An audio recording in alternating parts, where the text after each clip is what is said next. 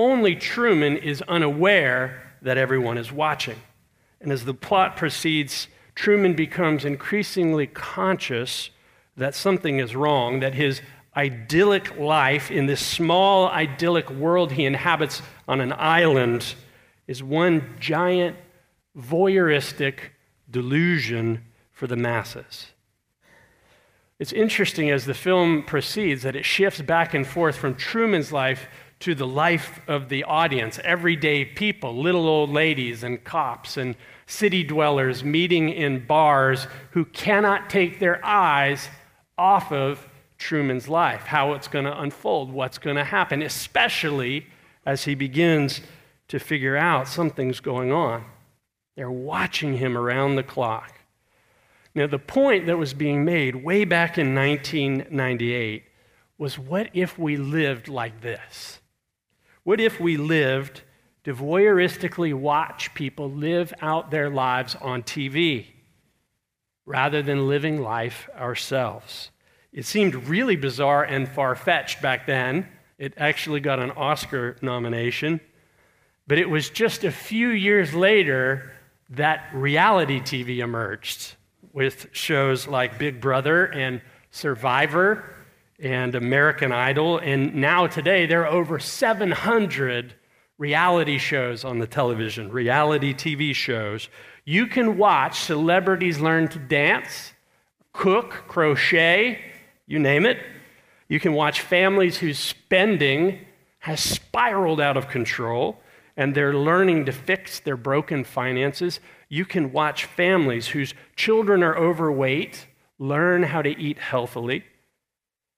You can see what it's like for wives to be swapped. Now, think about that. A few days with somebody else's family, a few days with a different mom in your home. What in the world? You can watch shows about real housewives of wherever. Real mob bosses' wives, I think, is another, right? And it goes on and it goes on and it goes on. But it hasn't stopped with reality TV, has it? Next came the emergence of social media, right? Beginning a little over 10 years ago, a little bit more if you were a college student back then. First with Facebook and the explosion of connectedness through social media, so that now everyone has at least one platform for social connection, social media, and many of us have many platforms for our social media so that we can, quote, stay connected, so that we can, quote, stay in touch, so that we can keep up to date, or to simply be entertained. And what's amazing is that what is emerging, it has emerged, and I think it is continuing to emerge, is an increasingly anxious and addicted and lonely and discontented culture. As we're going through this Lenten preaching series called Death to Selfie, we're looking at issues that are going on in our culture, not so that we point a finger and go, that's bad, look at those people, but so that we might give the Spirit of God space in our own lives to show us those places that He's asking us to make a little more room for Him so that by the time you and I get to Easter, having responded to the Spirit through the Word, we might have a renewal in our hearts as individuals and as a community. And so today I want to speak about voyeurism, not the clinical version, which is specifically sexual in nature, but a kind of broader voyeurism that is going on in our culture, a functional voyeurism, if you will in which we derive pleasure, we derive meaning from looking in on other people's lives. We get entertainment from looking in on other people's lives. We find satisfaction for ourselves by looking in on other people's lives. Now, I want to start by saying this is not a message where I'm just simply down on social media or reality TV. Don't, don't check out, that would be way too simplistic, wouldn't it? That's bad. Don't do that. That's not what I'm saying.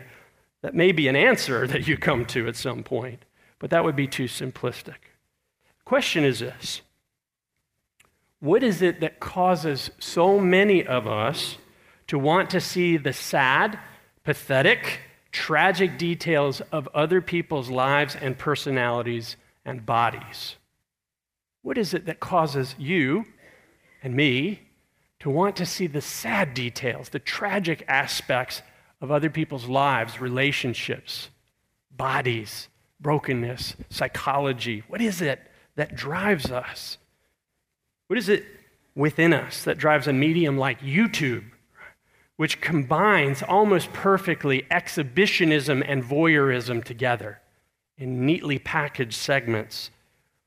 So that now car accidents become entertainment and girlfriend fails become amusing. The lives, y'all, the lives of other people's cats. Now, some of y'all know what I'm talking about because you spend a lot of time looking at the lives of other people's cats, right? That, that becomes engaging. Beatings become amusement.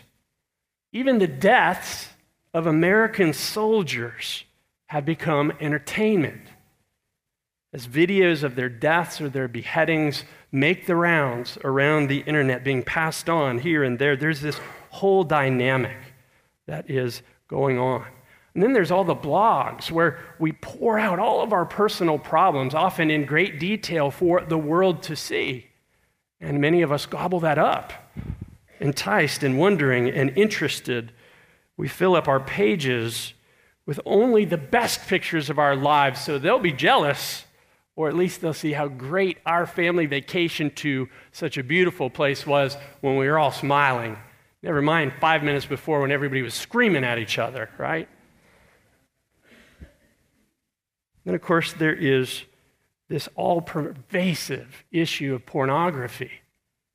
Millions and millions and millions of people every day engage in a kind of addicted fantasy through watching pornography. It's destroying marriages, it's destroying lives. What is it that drives our voyeurism? That wants to see other people's lives, often in the process while losing our own. And that's what happens is we tend to get numbed out to our own hearts and our own needs and our true desires. What is that?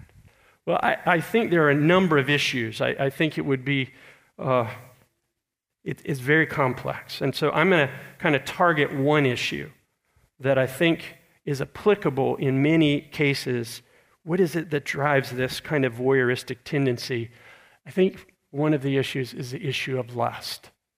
Now, if, if, if don't tune out, oh, this is about sex. Well, lust has sexual overtones to it, particularly for men, but increasingly that's changing culturally as pornography targets women, as our culture uh, of voyeuristic tendencies is now marketing to you ladies as well. What is it, though? It, it's, what is this lust thing that is, is sexually oriented on some cases, but isn't always? There's more to it than that. Lust is a strong desire for something, often something good. The desire uh, for something good is a godly and innate desire. But lust is a strong desire to take something, to have something, to covet something. It's a craving, a motivation to want for yourself something that is not yours through either your eyes or by your passions. And there's nothing new about it. None of these issues we've been looking at in Lent are new, by the way. There's nothing new under the sun. There's nothing new to the corruption of the human heart. They're just new ways to express it.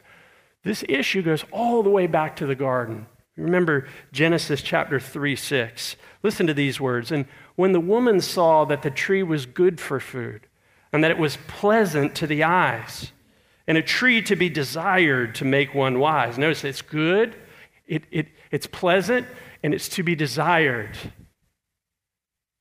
She took and she ate and she gave some to her husband, and he ate it too. Now, she didn't notice it with a glance, by the way. There was no casual glance, there's no oops going on here. She took a good long look. First, her eyes saw it, and instead of turning away, instead of turning back to that which was made to satisfy her heart, namely the Lord and her husband and this place that they were living in, she kept focused on it. She kept looking at it, she kept seeing it, and she began to want it. She began to desire it because of what it could do for her. Remember something I heard Billy Graham say? He said, Y'all, the first look is free, it's the second look that kills you.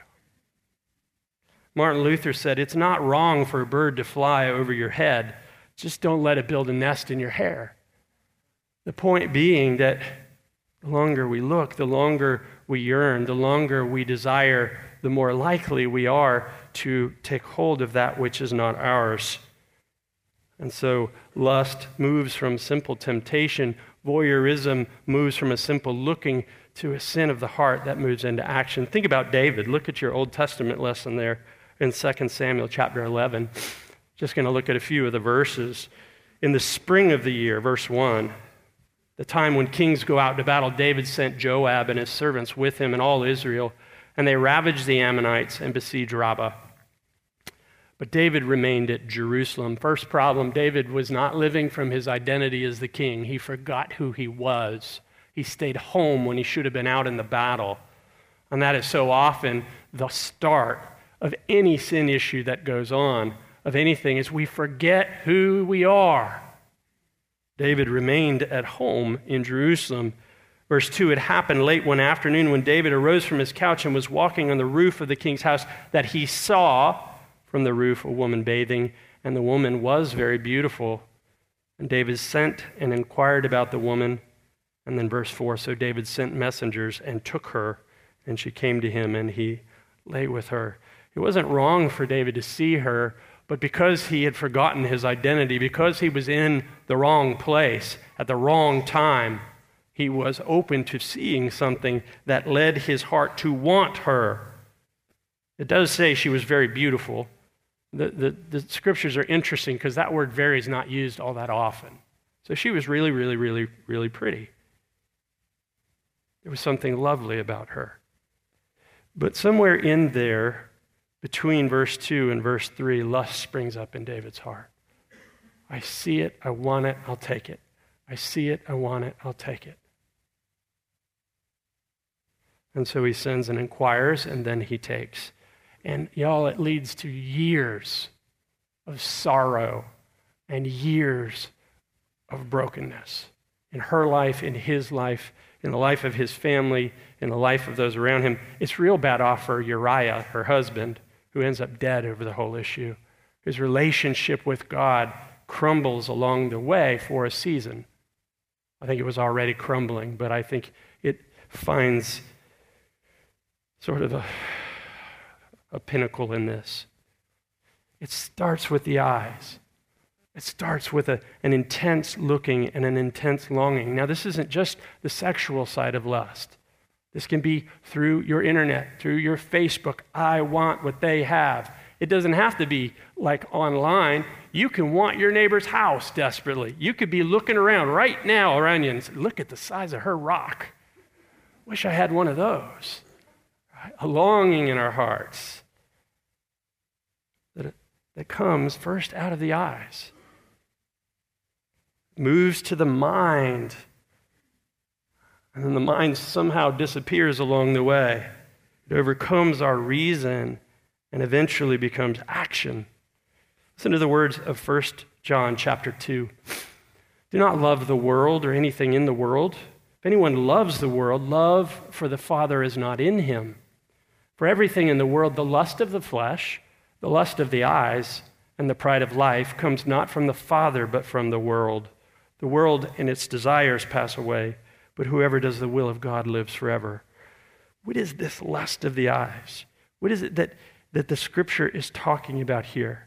Well, it's, it's what I've been saying, right? It's, it's this desire to possess, to get, to see, even to have that which is not ours, that have visual appeal, that look pretty good, that make us want something.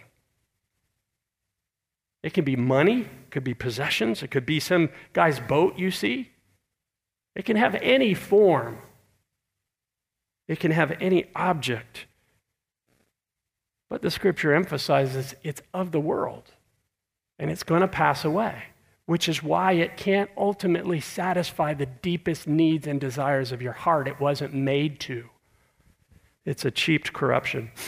But it's so powerful and so all pervasive, this lust of the eyes, that, that Satan even used it against Jesus in the garden, or excuse me, in the wilderness, right? As he's tempting Jesus to try to get him off the path from becoming the Messiah, from following the Father's will. The second temptation that he gives him, it says this in Matthew 4 Satan showed him all the kingdoms of the world and their splendor. And then he promised to give them to Jesus. And the price, of course, was just bow down and worship me, kneel before me, and it's all going to be yours. It was a good thing. It was actually the thing Jesus came for was the world and its kingdoms and all the people in it. He just came for it in a different way than the way of grabbing for self, of avoiding suffering. He came to walk the way of the cross. He came to walk a way of death leading to life, not of stealing life in some other way. What do you do about this? Because I suspect, if, if we're honest, somewhere in this message, something is, is, is, is tapping.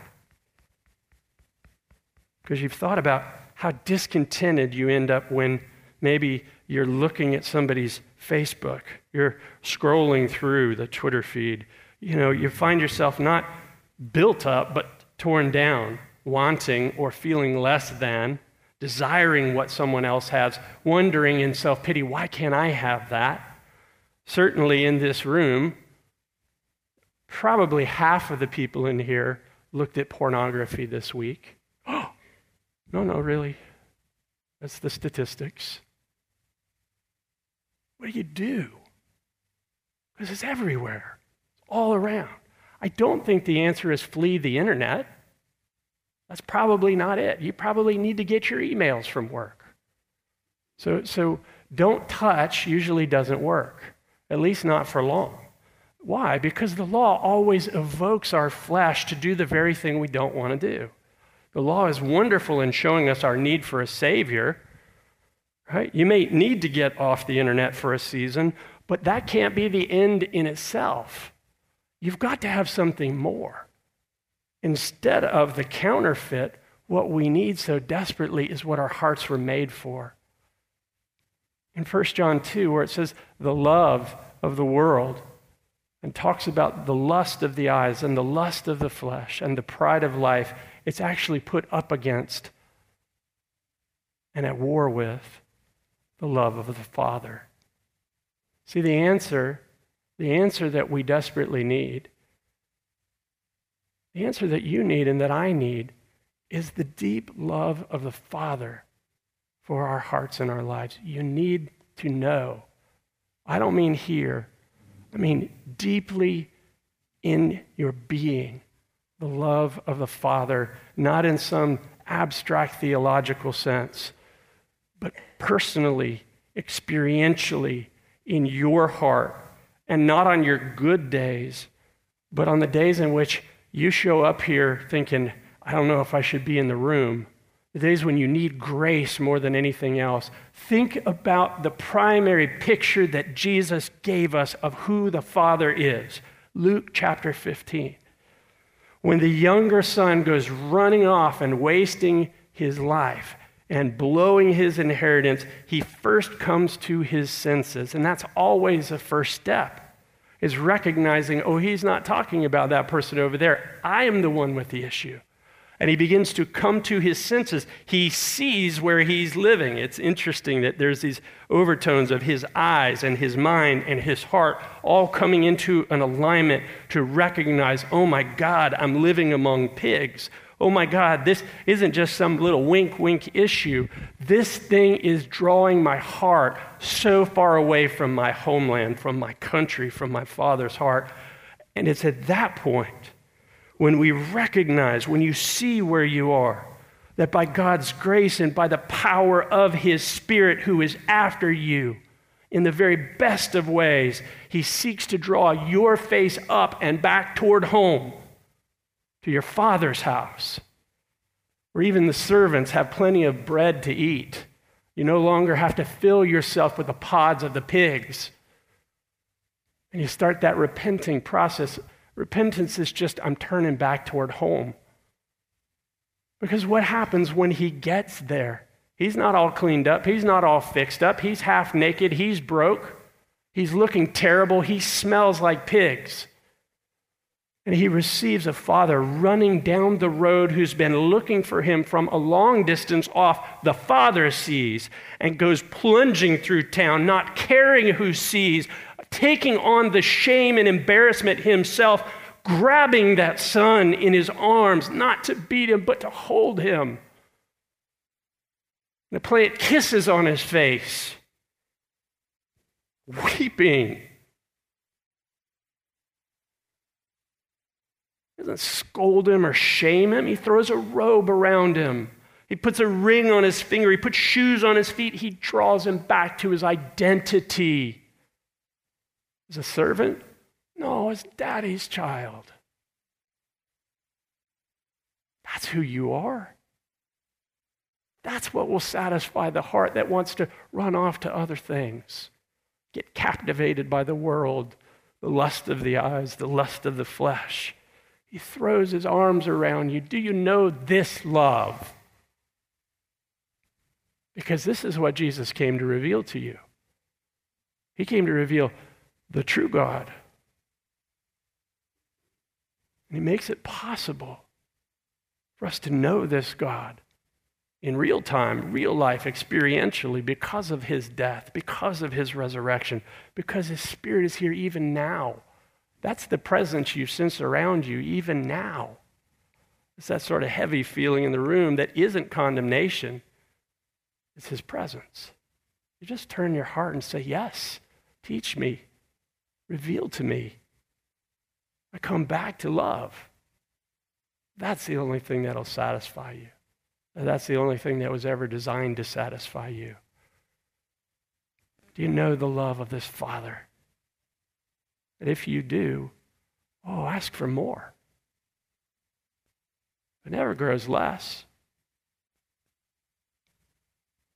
He never says, well, one too many times.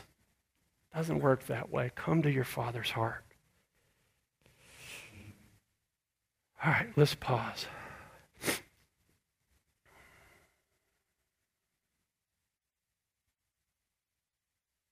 Let's close our eyes.